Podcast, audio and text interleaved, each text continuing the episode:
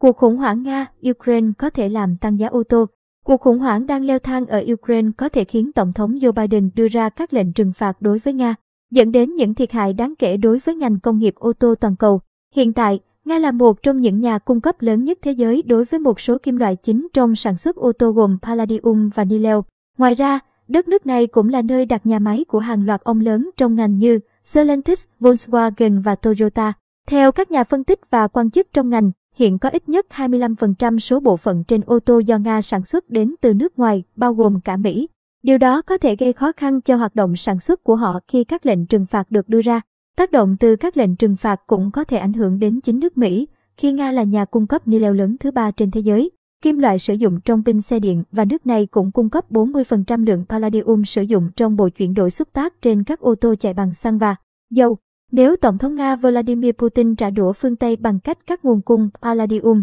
các nhà sản xuất ô tô sẽ phải tìm nguồn cung cấp thay thế hoặc họ sẽ không thể chế tạo ô tô với động cơ đốt trong. Nhà phân tích ô tô của White House Insight Sam Abil Elsam cho biết, Nam Phi và Zimbabwe cũng sản xuất một lượng đáng kể palladium nhưng giá của kim loại này đang tăng vọt trước khi quân đội Nga tiến vào Ukraine. Vào giữa tháng 12 năm 2021, mỗi ounce palladium chỉ có giá 1.600 USD nhưng vào ngày 23 tháng 2 vừa qua đã tăng lên hơn 2.400 USD. Do đó, mỗi chiếc xe con có thể đắt hơn trước đây 150 USD và các loại lớn hơn như SUV,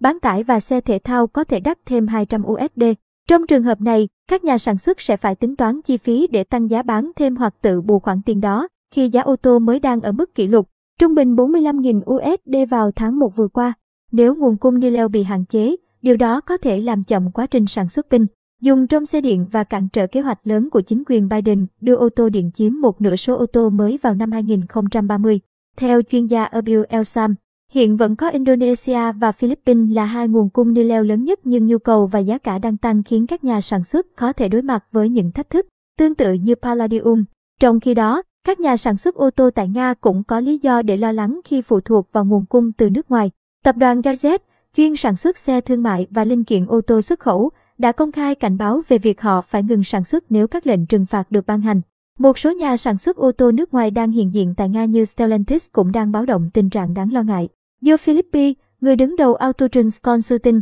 cho biết các lệnh trừng phạt chủ yếu sẽ tác động đến các nhà sản xuất ô tô châu Âu và một số hãng châu Á. Khi cuộc xung đột hiện tại bắt đầu, Stellantis đã tăng cường sản xuất xe tải và các loại xe khác phục vụ cho việc xuất khẩu tại một nhà máy bên ngoài Moscow. Tuy nhiên, giám đốc điều hành Carlos Tavares của tập đoàn cho biết công ty có thể phải suy nghĩ lại về chiến lược đó nếu chúng tôi không thể cung cấp cho nhà máy. Nếu điều đó trở thành sự thật, chúng tôi phải chuyển việc sản xuất sang nhà máy khác hoặc phải tự giới hạn. Trong số các nhà sản xuất châu Âu đang hoạt động tại Nga, Volkswagen cho biết, mức độ ảnh hưởng đến hoạt động kinh doanh của chúng tôi tại các quốc gia bị ảnh hưởng đang liên tục được xác định. Nhà phân tích Erbil Elsam cũng chia sẻ, câu hỏi lớn ở đây là Trung Quốc sẽ làm gì, đồng thời ông đưa ra giả thuyết, nếu chúng ta áp đặt các biện pháp trừng phạt nặng nề đối với Nga, họ có thể đáp trả và ngừng cung cấp những thứ cần thiết cho chúng ta, trong đó gồm bản mạch và các nguyên liệu thô khác chẳng hạn như lithium dùng cho pin xe điện. Các nhà phân tích Erbil Elsam và Philippi cho rằng, xét đến sự mong manh hiện tại của chuỗi cung ứng ô tô,